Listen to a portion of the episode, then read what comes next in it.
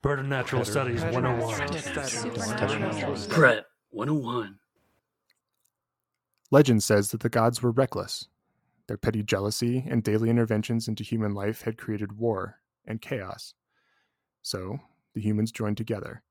With their simple magics, they shattered the gods into pieces and created the eight main races, what we now call cryptids.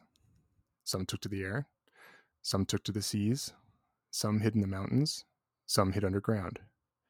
Some died out. Many were hunted. The squamata started out in the forests, able to blend their lizard scales into the leaves.